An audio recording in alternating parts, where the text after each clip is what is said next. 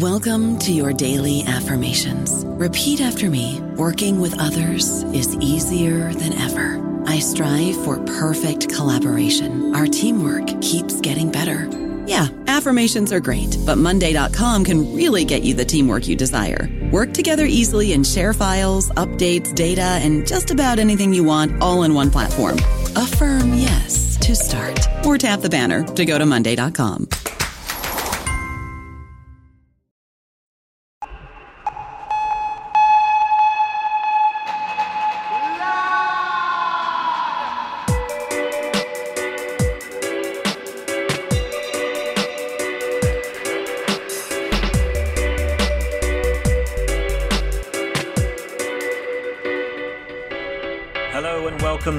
Imperfect Buddha Podcast, the podcast that's willing to go where other Buddhist podcasts fear to tread. Coming to you from Trieste, Italy, and Bath, England, each episode we discuss topical issues concerning Western Buddhism, with a bit of banter and occasional guests. You can join in the fun at our dedicated Facebook page and Twitter feed. Download episodes from SoundCloud and Mixcloud.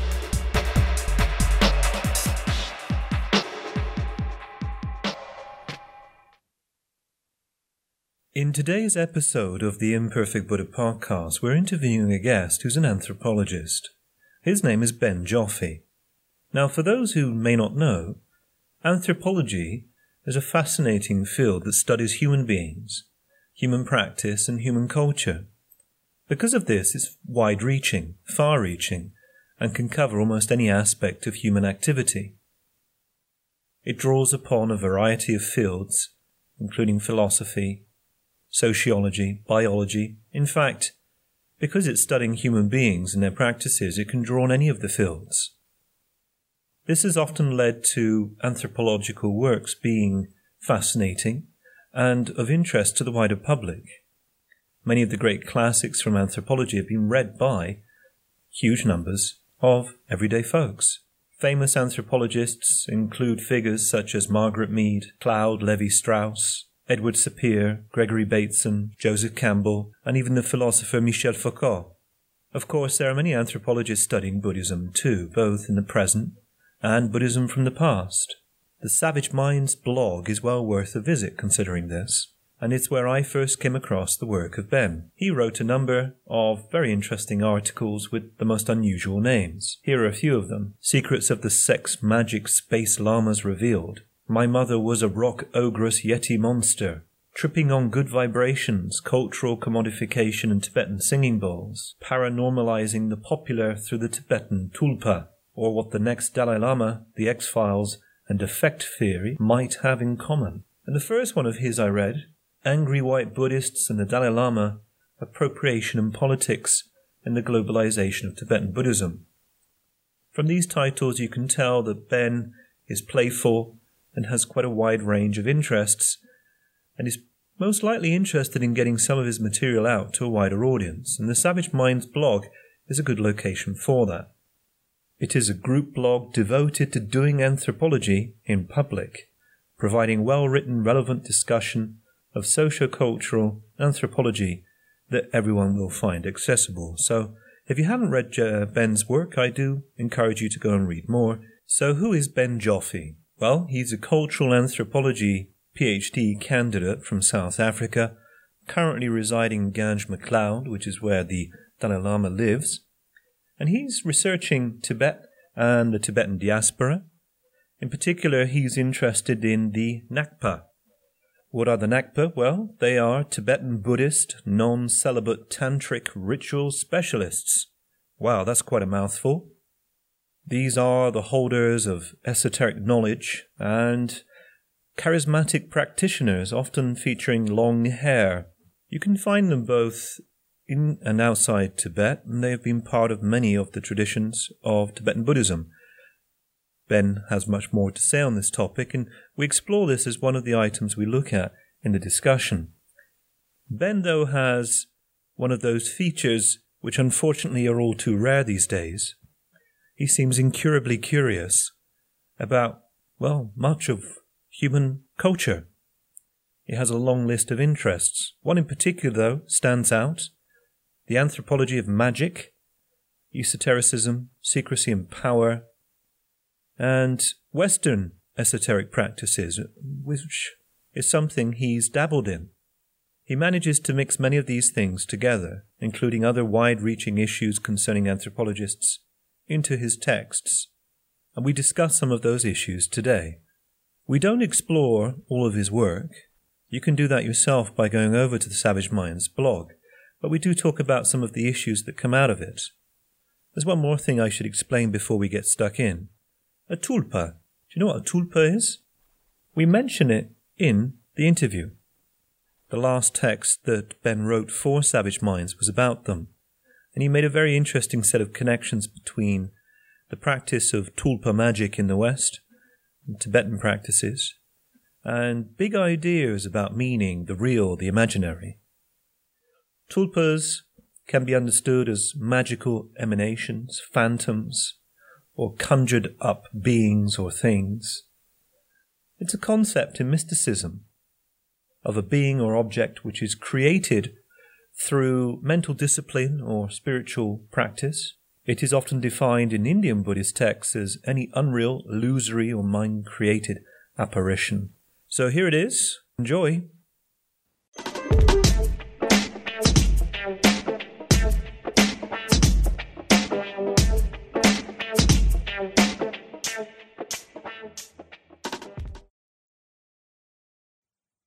Today I have with me uh, a new guest. His name is Ben Joffe. Have I pronounced your surname correct, Ben? You did an admirable job. okay, great. You're from South Africa, but you're currently in McLeod Ganj. So how's it going over there? It's good. This is one of the best times of the year to be here. So um, I'm I'm happy to be here now, especially. I'd like to start off with a general question that might help listeners sort of orientate themselves a little bit to the sort of discussion we're going to have today. Now, you're an anthropologist, or what is the role or purpose of an anthropologist in this day and age, do you think? Well, that's a big question. You know, uh, I think uh, the first thing that comes to mind in answering it is that for the last few decades, I think anthropologists have really been talking amongst themselves about the question of their relevance. You know, there was a time in the in the 60s, I guess, when you had these rock star anthropologists in American anthropology, at least, who, you know, your Margaret Meads, who were sort of asked for opinions on every possible topic and wrote columns in popular press and kissed babies in the street. But um, it's a consistent conversation about the extent to which anthropologists are publicly engaging and the extent to which their work is being read um, by broader audiences. For me, it's never been a question that anthropology can provide all kinds of benefits. I, I feel that most human beings are natural anthropologists, you know. Our existence as human beings means that we're always coming up against these classic anthropological processes of feeling alienated and included, kind of all at the same time having to deal with fundamental questions of human diversity and cultural practice and change and contradictions. I mean, these are these are fundamental to our experience as a species. So for me, anthropology was always kind of a no-brainer. In South Africa, maybe less so in the US, often you say the word and people blink at you. So as a discipline, I think anthropology doesn't always feel as relevant as I think it could, given the fact that it's about human experience and diversity, which are some of the most sort of inescapable things we could be thinking and engaging with. So for me, I think that I'm, you know, as an educator in a university context, I'm not so, I'm not so keen on producing more and more anthropology PhDs. We probably have too many of those already. But certainly, I think that anthropology allows people a way in which to talk about um, things that I think are very uh, much of popular concern right now: human difference, uh, human un- universals, historicizing the way that legacies and larger structures uh, determine people's current experiences, finding ways to speak across difference. Uh, all of these things I think are really that I mean anyone who pays attention and sort of looks online will see that these are these are pressing things. They just don't always get uh, immediately associated with the discipline of anthropology, which I think is maybe a little bit unfortunate because our ethnographic perspective can provide something very useful there. This emphasis on looking at people's actual lived everyday experience in all of its kind of contradictions rather than trying to answer questions about human experience in a more kind of abstract and not so person centered way. Mm, mm. So why why did you choose to specialize in Ngakpas and Tibetan Buddhism and also Western esotericism? My answer is probably the same as as the answer of a lot of uh, social cultural anthropologists when you ask them, you know, how did you get into this? It's kind of uh, a mixture of personal experience and preference and just random serendipity. I I have a quite a long personal background in Western esotericism. I became a tarot card reader uh, for uh, a reader for clients uh, at the age of eleven. So reading tarot cards, sort of, I guess, professionally from a very young age, was uh, really a passport into the into the study and practice of occultism, and it you know, I found myself as a young child surrounded by all kinds of fascinating people making all kinds of fascinating claims, kind of in your typical new age scene with all this bewildering array of of um, of ideas and practices. And I think that I always wanted to engage with those in an open way, but also try to get as many different perspectives on what I was hearing. I was hearing so many different things, and yet there was clearly there were common themes and so I think mm, you know my my involvement in, in that kind of thing from early on really you know that led me to anthropology. I didn't really know anthropology existed as a as a kind of option for something to study at university. And but when I discovered it, I realized, you know, of course, this this meshes with my interests and my own kind of personal quest to to to find different takes on on spiritual experiences and interests that I had had, um, especially as someone who grew up in a kind of a religious, defaultly skeptical, agnostic family, but which still provided me with enough openness to allow me to explore these things. As for uh, Tibetan studies, again, that was largely serendipitous. I had been doing research for for an honors degree in the South African university system in 2008 with neo-pagans, uh, witches and Wiccans in South Africa. And I was looking at the ways that they were sort of reevaluating their position in the country as these kinds of practitioners uh, because they had recently been, for the first time, a kind of a new level of engagement on their part with uh, South African legislature around uh, uh witchcraft and witchcraft related violence. And of course, the understanding of witchcraft that this sort of British colonial throwback le- uh, legislature was relying on was very different to, in many ways, to neo pagan understandings. And so, what we saw in South Africa was certain groups of neo pagans uh, really evaluating in a more extended way uh, how they were similar and different to African traditional healers and I suppose what you might call shamans, and how their ideas about witchcraft related to perhaps more mainstream South African ideas of, of the thing. So I had been involved in that, and I was still trying to hash out how comfortable I felt being a scholar practitioner. Uh, I wasn't sure if I wanted to continue in that direction. And I had actually just decided that I wanted to study something challenging because it was a kind of nerd rebellion. That's what I think of it as whenever I have something important to do, I often get distracted with something equally challenging and intellectual, but totally unrelated. And so I think I was trying to write an essay uh, for a class in 2000, toward the end of 2008. And I somehow, I was interested in Buddhism and I'd never known too much about Tibetan Buddhism. Uh, and somehow some literature had come on my radar and I thought, huh, I wonder what Tibetan is like as a language. I like languages. And so uh, just, you know, kind of for shits and giggles, I went to the, the University of Cape Town library and just thought to myself, I mean, do, do they have a Tibetan dictionary in here? I'd certainly never met any Tibetans in South Africa. And so I found, uh, you know, Sir Charles Bell's old uh, dictionary and, and small grammar that was from 1901, I believe and uh, I just randomly started teaching myself Tibetan for no real reason.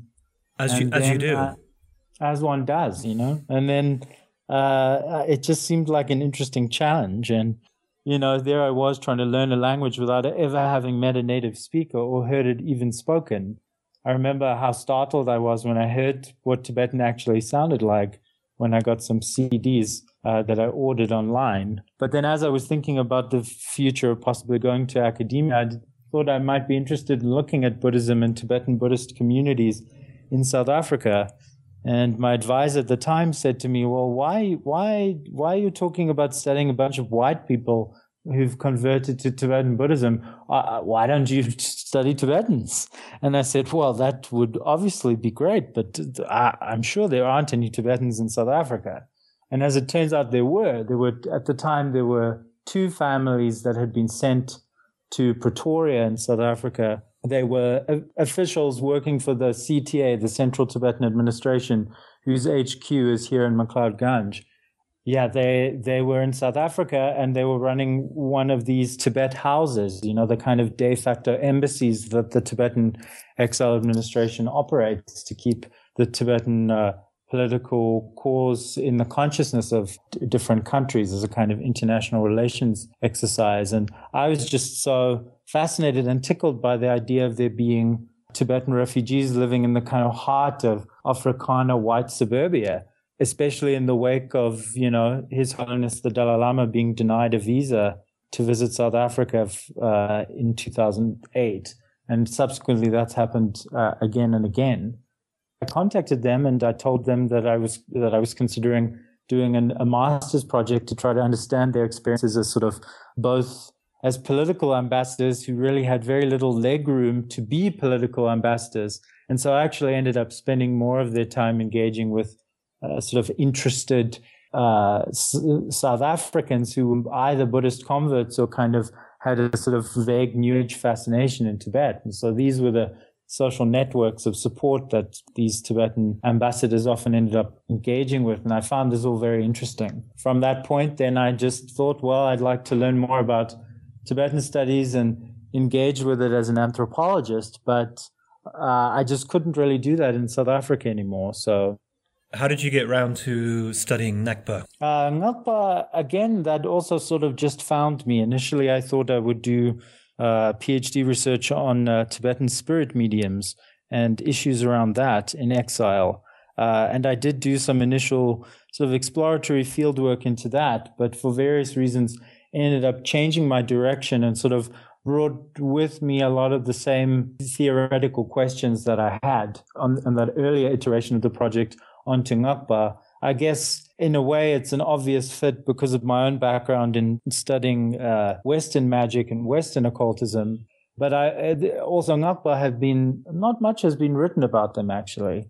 It occurred to me that as obscure as a non-celibate tantric ritual specialist might be, when you kind of pitch that to people, I realized that Ngakpa's lives and experiences in exile provide a really interesting way of looking at a lot of broader issues, tensions, contradictions, challenges that Tibetans are, are, are going through as, as stateless people in exile. It, they provided an interesting sort of uh, avenue through which to look at these bigger questions of nationalism, cultural preservation, the globalization of Tibetan Buddhism, on and on. So it kind of suited my proclivities, but allowed me to come at these broader questions in an interesting way.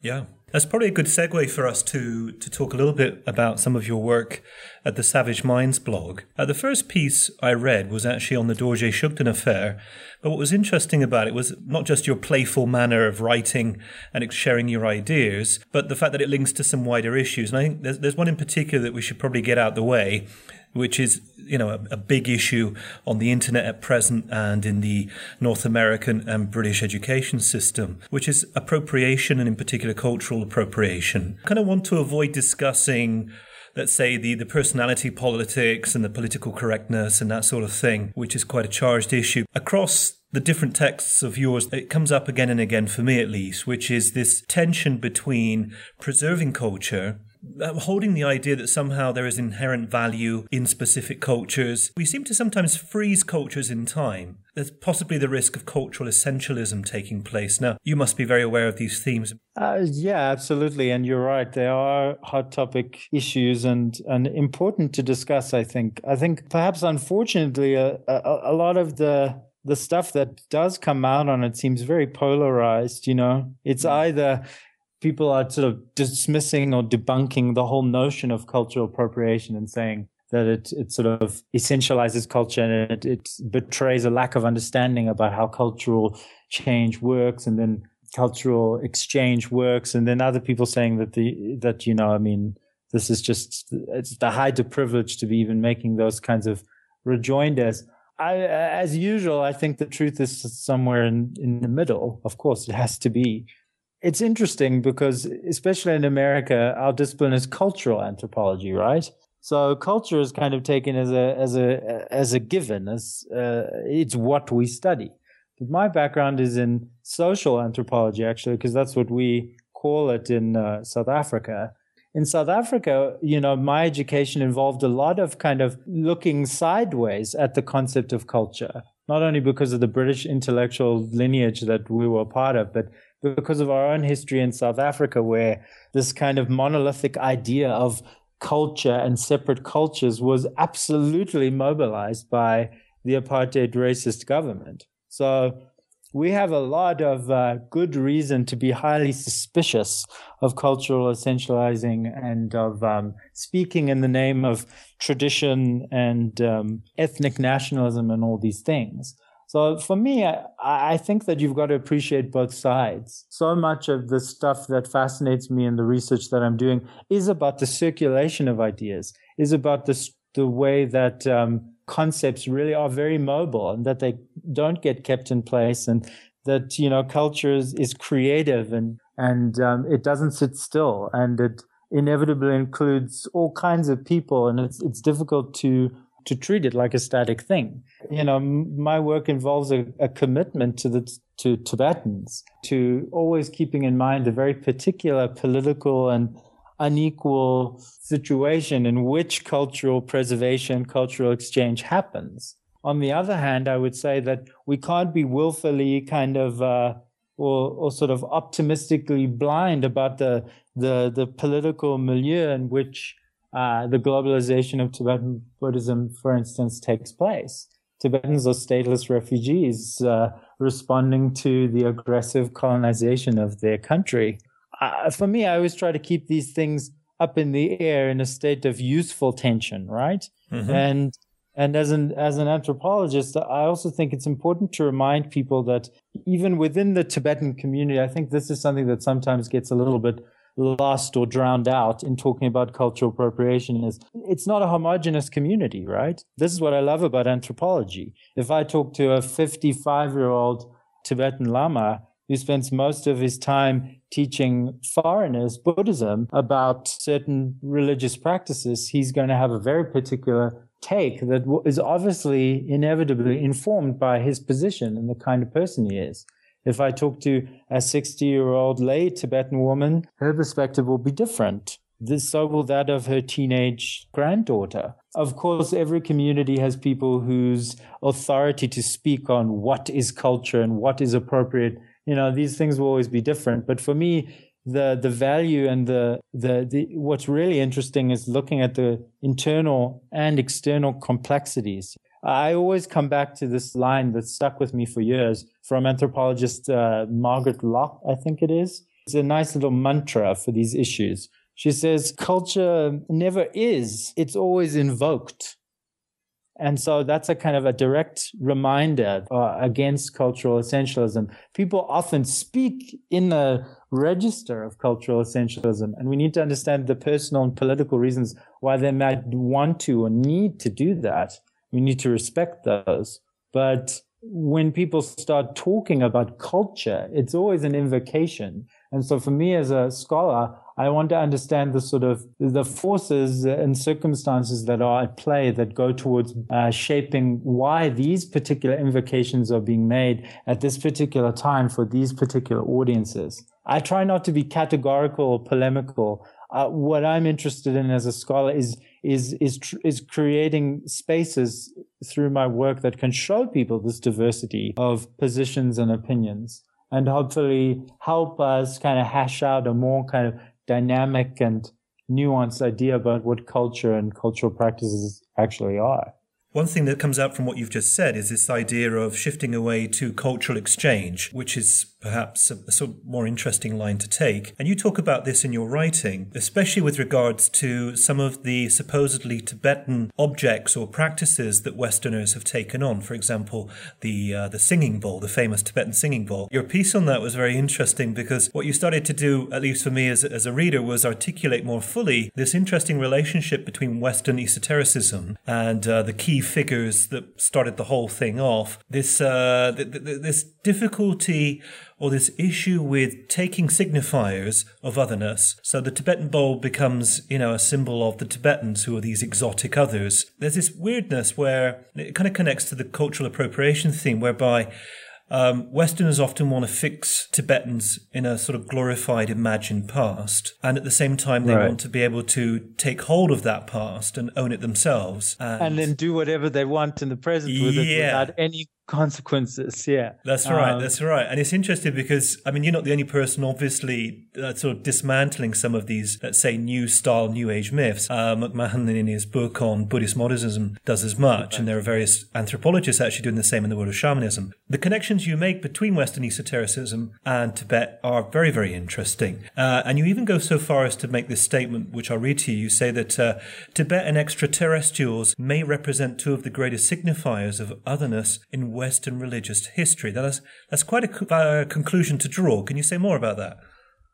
Uh, you'd be hard pressed to find greater and more sort of, let's say, more generative, more fertile signifiers of otherness in religious history than those two, right? Other than maybe something more generic like God. Really, Tibet, even though I'm I'm now quite familiar with a lot of this material and these histories, I never cease to be amazed at how enduring the idea of Tibetan otherness is. And then, of course, aliens too have come to to be a placeholder, an obvious placeholder for otherness too. So I was quite, in a way, it shouldn't be at all surprising. It should be kind of old hat that the two of them have converged, actually, um, which is what that piece about Tibetan aliens is all about. It was, it's been really interesting to look into that material because I was vaguely aware of some of it and a lot of it just again kind of just found me i was pulling at certain threads and i had no idea that there was just so much material on this on specifically on tibetan aliens on that on the conflation of those two signifiers of otherness and and part of the argument that i want to make in that piece is that they've both allowed for for anything really. Any uh, they've been so open. They, they, seem almost inexhaustible in how they can be used uh, in creative ways uh, sort of cultural religious imagination. You you said something that i just thought i would respond to you said earlier, you know, that a lot of other scholars had had sort of deconstructed, uh, and maybe you had said the word debunked. Even it's something that matters to me quite a lot as a scholar. That I'm not primarily concerned with debunking. The tone that I've tried to take in in these articles so far has has been one where I think it's important that we have a critical understanding of misrepresentations and of awkward histories and confused histories. I also think we have to be very honest about uh, how dangerous these uh, Oriental Orientalist legacies can be. And we need to remember that Tibetans are three dimensional people uh, in all of this and in, equally involved, that it's, it's not this insular world of the Western imagination. At the same time, I think Tibetan studies has often only been interested in these topics in so much as, as to debunk or dismiss them, to move on to authentic topics. And for me, I've always sort of felt, well, if people are engaging with Tibetan Buddhism in this way, then that's what they're doing. you might not choose personally to dive deep into the study of these things, but for me, I feel like people are practicing in this way. They are making these claims. It's not my place as an anthropologist to go around and tell people that their religious beliefs are more silly than somebody else's. Yeah, for me, I felt that there actually needs to be a more nuanced understanding of some of these more fringe or kind of uh, hybrid or inauthentic practices. Because actually, you, you often find when you look at them in kind of a more sustained way, you realize that the ways that they've been intersecting and engaging with authentic uh, Tibetan Buddhism are actually a lot more, a lot more than than uh, scholars have sometimes given given credit for.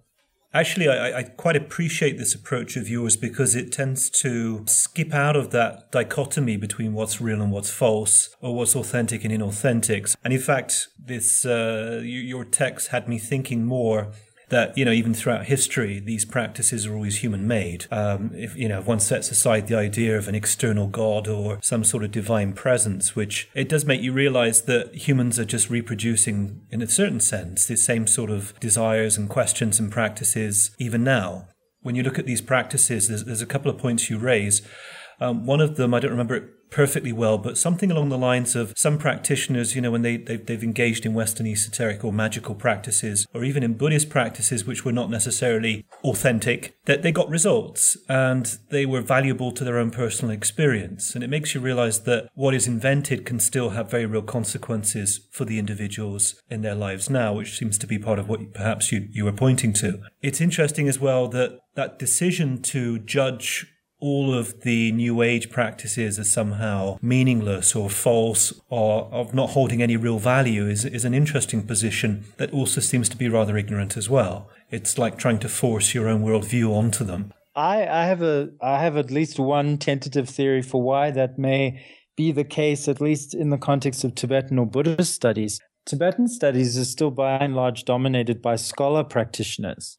And it's actually interesting, you know, having one foot in kind of pagan Western esoteric studies and uh, and in Tibetan studies, it's interesting to make this connection because you have a very analogous situation in pagan studies, neo-pagan studies, w- with many scholar practitioners who've kind of who began as practitioners and then have kind of have got their PhDs and become known in that capacity.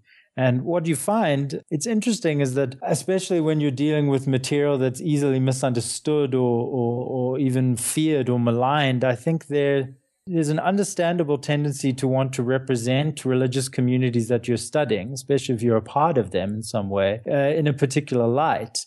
And often, you know, you feel that you want to do certain kinds of research where you show, you know, well, this is what the community is really like. And these are the fringe elements these are the people that we we aren't happy uh, to have at the table. I've heard the criticism made in the pagan studies context that you know uh, there's been less focus. I mean, I don't know if I agree with this criticism, but because of the prevalence of scholar practitioners, there's been less focus on um, things like teen witches whose witchcraft exists solely in and through the internet who don't um, practice their craft as part of initiated coven settings and who might be almost a little bit embarrassing or kind of seem a little bit silly or inauthentic to practitioners who, who want to distance themselves from what they see as maybe this fluffy or pop or crazy or ill-informed version of, of what they really are. But as a scholar, I feel like those are very interesting points. The fact that people are trying to draw those boundaries within the community, the community of practitioners is, very important and interesting. But as a scholar, I feel like I can't exactly, I can't let my own ideas about what ideal practice should look like color who I decide to include within the purview of study, right? Um, whether you like it or not, there are people right now, too, for instance, in, in the kind of global Tibetan Buddhist scene who are practicing and studying something like Dzogchen practices without ever having met Tibetan Buddhist lamas in the flesh. This, of course, seems almost oxymoronic. And of course, practitioners might say, well, these aren't authentic. Uh, you can't practice Dzogchen like that. These people are not really Dzogchenpa. Uh, for me, I, as an anthropologist, to say, okay, fine, but uh, I still want to talk to those people. They're they're as intimately a part of this picture of the globalization of Tibetan Buddhism as as anyone who seems like they're doing things just right. This brings me to an, another point that you raise in your uh, article on the uh, Tulpa, which is the policing of the imagination and the imaginary. Now, that's quite a fascinating topic, and it seems to be that you're partly talking about that now. Can you say more about this idea of policing of the imagination? Is it just about trying to control the narrative or control what gets to be uh, studied or understood as, as authentic or inauthentic? Um, I think that's part of it. I'll also just hedge my bets and say that one of the things that the Savage Minds essays have been good for is that it's allowed me to kind of put ideas out in a half developed, half digested form so that I, I can return to them later, having subsequently let other people engage with them and help me think through them. So I like I like to do research in a sort of conversational way. I can't say that I fully thought all this through. I guess there were two there were two contexts in which I brought that in more in that piece. One was when I was talking about the way that tulpa have appeared in popular media, uh, often in quite a sinister way, and they've kind of become a sort of they've kind of become iconic of the of the dangers of virality itself, of the idea of a kind of that the that the imagination, and often this has become conflated with cyberspace or the internet as a kind of a mirror for the collective imagination of people. And you know that that infamous case of of the Slender Man killing uh, with those two teenage girls, and and all of the kind of popular panic it's very analogous to kind of what we saw decades ago with uh, satanic panic, suburban satanic ritual abuse, and the concern about um, popular media, role playing games, video games, and the ways in which these can uh, literally shape the morality and uh, consciousness of, of especially young people. And so this opens up into a lot of much bigger questions about um, you know where is the imagination? What is it? How does it get um, how does it get materialized and immanentized? How do you how do you police something that is subtle that is invisible that is uh, in in common parlance the imaginary is not real? But people have been people are concerned with policing invisible forces and the affect and uh, create uh, sort of the invisible but very palpable flows between people that move them to do things. This is what media and mediation is all about. Uh, these kinds of links and relationships between the seen and unseen, the material and the material. And so I think that it opens up into a lot of very broad questions. And I also tied it into the current Chinese colonial administration's uh, interventions in, in Tibet uh, around trying to police the transmigration of souls, trying to police uh, the reincarnation of uh, Tibetan lamas. So again, that offers a, a parallel but very different situation of trying to trying to get a grip on and, and, and sort of create restrictions around these flows of affect and imagination and creative force and images. That happens in, in different ways. I think a key issue there is in is community this is what's so interesting about contemporary magic, contemporary ritual magic. You know, the emphasis is so much on the individual practitioner, the individual magician creating their own language for engaging with their unconscious, the spirits, the gods, developing free form approaches, you might say post traditional approaches um, for, uh, you know, en- engaging with the raw facts of consciousness. This seems so sort of free and you know, liberating in some way. But all practitioners of spiritual disciplines practice within a community. They practice within social contexts of other practitioners and non-practitioners. And so in some or other form, even if that community takes place predominantly through arguments on internet forums, it's interesting when you're an anthropologist of religion and you're studying things like visionary experience and um, revelation and contact with the numinous and the and the immaterial. And then you look at the ways in which these things get shut down get promoted get concretized and subsequently developed. Um, I think these are classic social theory questions. How do you go from from one person's inspiration to mass culture? How how, how do these leaps happen? How does institutionalized religion emerge from one crank's uh, personal personal fantasy, if you want to if you want to frame it that way. I think these are these are enduring and classic questions, and I think people think that a lot of this material I'm looking at is quite unusual or quite uh, quite novel. But for me, I feel like I'm really just addressing some pretty enduring and fundamental social theory, anthropology kinds of questions. That takes us nicely to the next thing I wanted to ask about. You quoted Christopher Partridge in that same text. Yeah, and he said that society is witnessing a confluence of secularization and sacralization. My thought when I first read that was this sort of reflects on some of the things you've just said, which is the big question of uh, how we find meaning and how the sacred is created or enacted in society. The attempts by teenagers to, you know, conjure up spirits or create their own tulpa or whatever is, in a sense, they're acting out that same sort of question. You know, how do I find something that's beyond me or sacred within my life? Are you seeing particular forms of a confluence of these two? Do you think this is some sort of reaction to a modernity, or is it perhaps an embracing, at least in the West, of the sense that the sort of postmodern ideal that there is no true meaning in anything, so I can kind of create my own? I don't think I'm, you know, smart or informed enough to make any kind of grand statements about the zeitgeist of where we're at with these things. I mean, I'm totally on board with what Partridge says about how the esoteric really is just the popular at this point. It's important to remember that at this stage, like things that are secret and esoteric are in plain sight in ways that, that they haven't been before, in large part because of mass mediation. On the other hand, I would say that it's also been really interesting to watch the kind of pendulum swing back and forth in occultures and, and magical subcultures and that there's a strong feeling in the air right now, which is very interesting to me that the era of, of secular, well, I don't even want to say secularizing, but just talking about practicing magic, being a, you know, in the kind of Western ritual magic context in particular, there was a lot of talk in past decades, in the, from the 70s on until the present, about magic being a kind of supercharged psychology, everyone had Jung on their bedside table, you know. To be an occultist, it felt like you were doing a lot of work to kind of justify why you would be doing something like wearing a black robe and chanting in Hebrew and engaging with gods and archangels and spirits in the first place. But now it's almost like we're seeing a, a, a, different moment where there's there's a strong emphasis on kind of on spirits, and uh, it's not Jung on the bedside stand. It's um, it's a reappraisal of the grimoire tradition.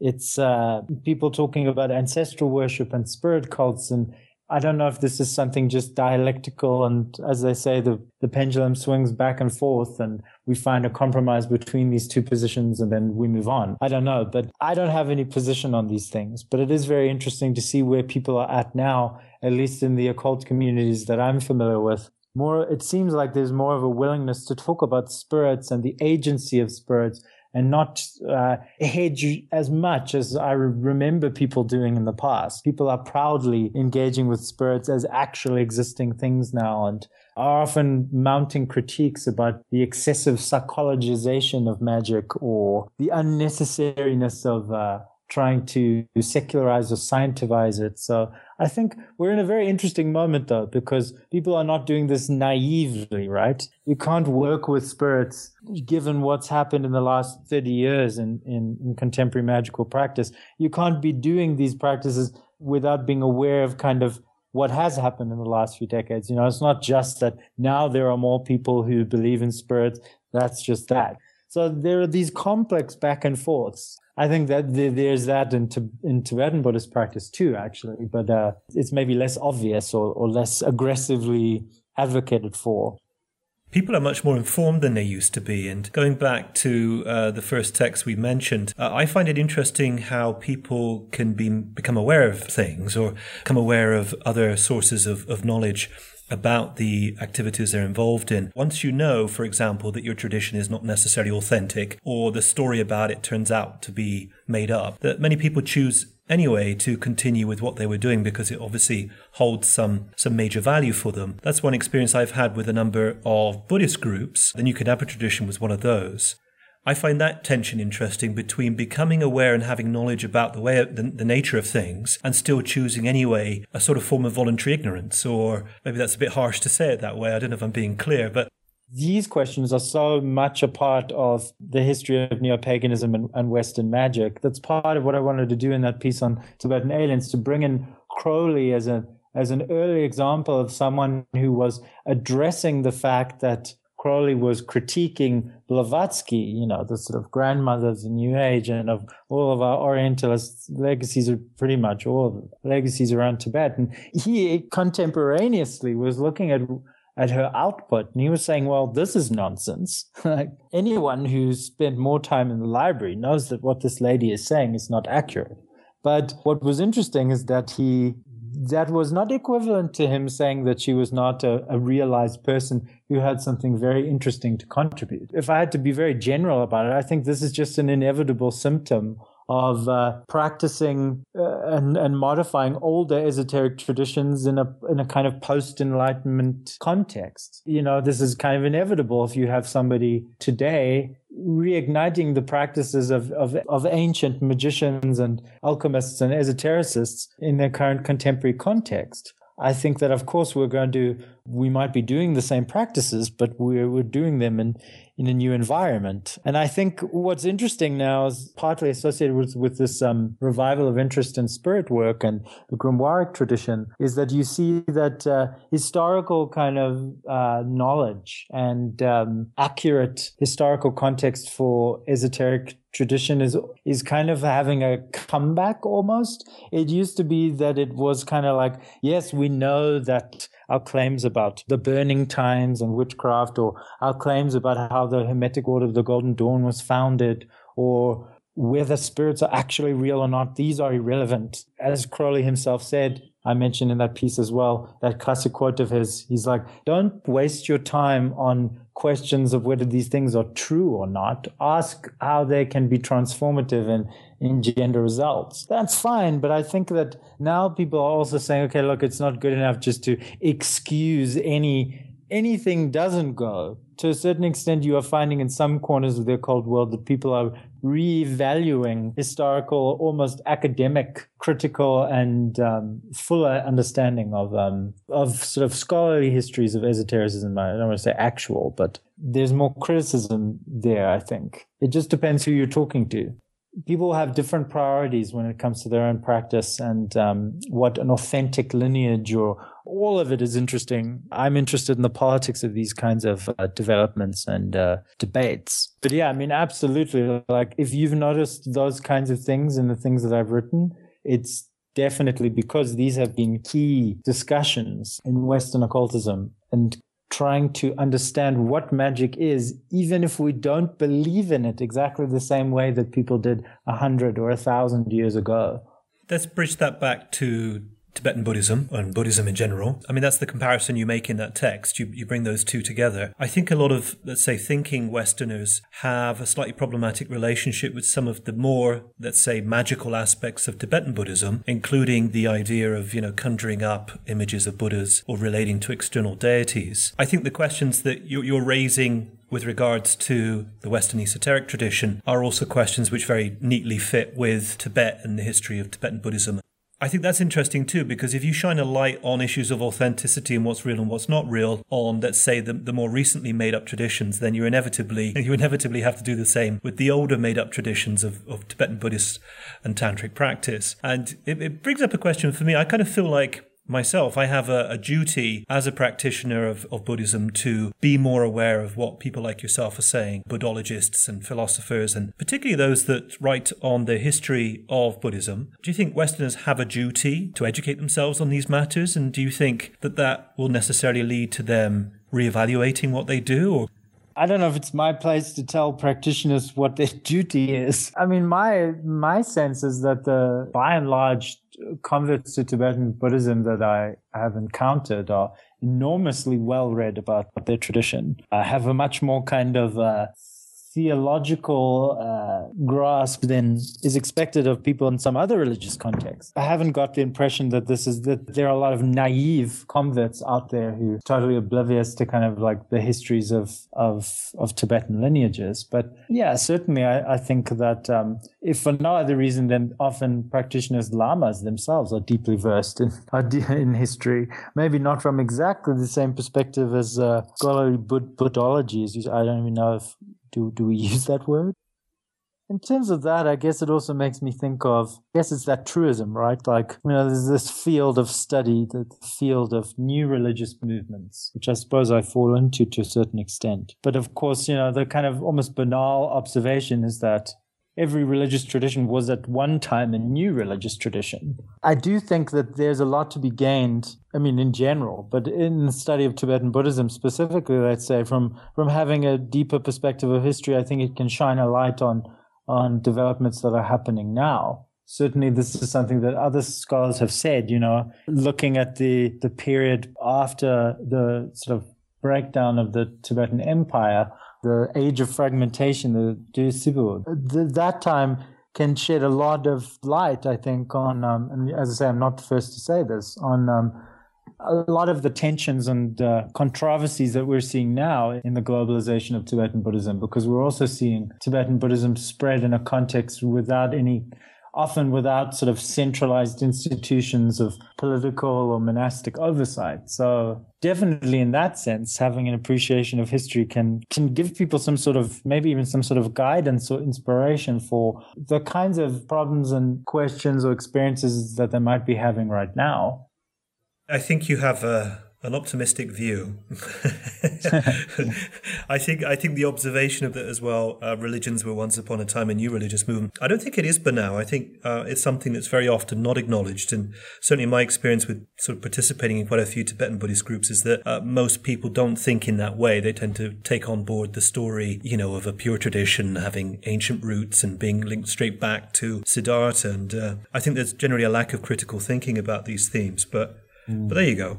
I'd like to finish up. Time is ticking away, and I, I, wanted to to hear something else from you about the Ngakpa. Certainly, the interest of this podcast are primarily with uh, Western Buddhism, but that does include the, the role of Tibetans uh, in the West. I'm familiar with the Aro Ter as a, as a Western Ngakpa tradition. Are there others as well, or is that the only one?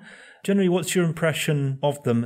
There's a lot of Ngakpa teaching in the West um, and all over the world, really. The Nyingma tradition, Ngakpa, are really quite prevalent. It's not the best term, but I guess married lamas. Many people have root lamas and, and Tibetan teachers who are Ngakpa without feeling like they are specifically engaging in the Ngakpa or a Ngakpa tradition. They're simply being taught Tibetan Buddhism based on this particular, usually Nyingma. But of course, Ngakpa exists in they exist well outside of the Nyingma tradition as well. Aroter is, is interesting because Aroter really emphasizes the Ngakpa tradition and that this is the lineage and that they are exclusively a lineage of uh, kind of married householder tantric practitioners readapted to a sort of predominantly, I guess, entirely non-Tibetan context in terms of where practitioners are living and their majority community of practitioners. I mean, it's not that there's a want of Ngakpa in Western Buddhism. I think that Aro stands out because they are self-described as practicing the Ngakpa tradition. And interesting things have happened with uh, attitudes and uh, interpretations of what tantric vows are. I think one of the important things to keep in mind with the Ngakpa tradition is that historically in Tibetan societies, being a Ngakpa, the word's tricky because on the one hand, it, it just technically refers to anyone who holds Samaya, Tantric Samaya, you know, has received empowerment for a highest yoga tantra and is a practitioner of secret mantra. You know, more colloquially, culturally in Tibetan context, being a Ngakpa is a often, not always, but often a hereditary thing and a vocational thing the sort of colloquial connotations of the word are, are that it's it's really a job and not as much a specific ordination in the same way as when you say monk or nun. Aro Ter frames their practices more in this way as a specific ordination that practitioners opt to take. But because so many Tibetan Ngakpa are really born into the practice as kind of Buddhist wizards, as I've said before, or shamans for the want of a better word, so much of what they do and how they practice is vocational and is specific to very often very particular regional and, and hereditary lineages. And so the extent to which those aspects of the practice are even visible or could make sense outside of Tibetan community contexts, that's an open question. And so being a Ngakpa outside of those sorts of contexts, then, you know, the emphasis necessarily must change because uh, maybe, maybe not. I mean, there are a lot of people engaging with tantric uh, ritual practice who are doing it from the perspective of other magical traditions as well. And so they are engaging with kind of the sorts of practices that Ngakpa are involved with more as a vocational kind of thing. So there are Ngakpa around, but it's not necessarily that, that they're just in the West teaching the Ngakpa tradition, because really the Ngakpa tradition is Tibetan Buddhism. Uh, and there's a lot of diversity within Ngakpa lineage and practices. So often, you know, some Ngakpa incognito too, you know, in the West, some keep their hair short actually. So some people may not even realize that uh, the Lama they're receiving teachings from is technically speaking a Ngakpa.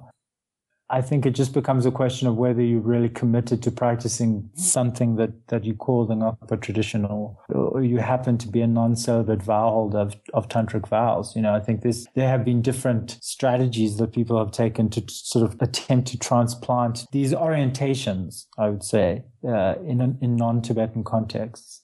It's quite a degree of uh, innovation taking place then with the Aro Ter. Yeah, I would say there's a fair amount of innovation there, and I think that the members of that sangha would agree. Of course, Aro has also been criticized for uh, uh, for too much innovation, with the claim that that the revealed treasures that uh, their lineage revolves around are inauthentic, or or that uh, Aro Lingma, the female treasure revealer, who revealed those teachings, you know, she cannot be demonstrated to exist historically. And so this is a concern for many people. And of course, there's nothing new about casting aspersions or doubts on uh, self proclaimed treasure revealers or uh, new revelations. This has a this has a long history within Tibetan context as well. Often a lot of things that, that do look innovative. One thing that I've discovered is that the, the more time I spend with Tibetans and with the Tibetan tradition, the, the more I come to appreciate the absolute diversity that exists within lineages and within Tibetan cultural and religious practices the more I realize that a lot of what's being seen in the West is it's a it's a new iteration of of um, familiar things that have been taking place in in Tibetan Buddhist contexts before. Of course, they're not identical.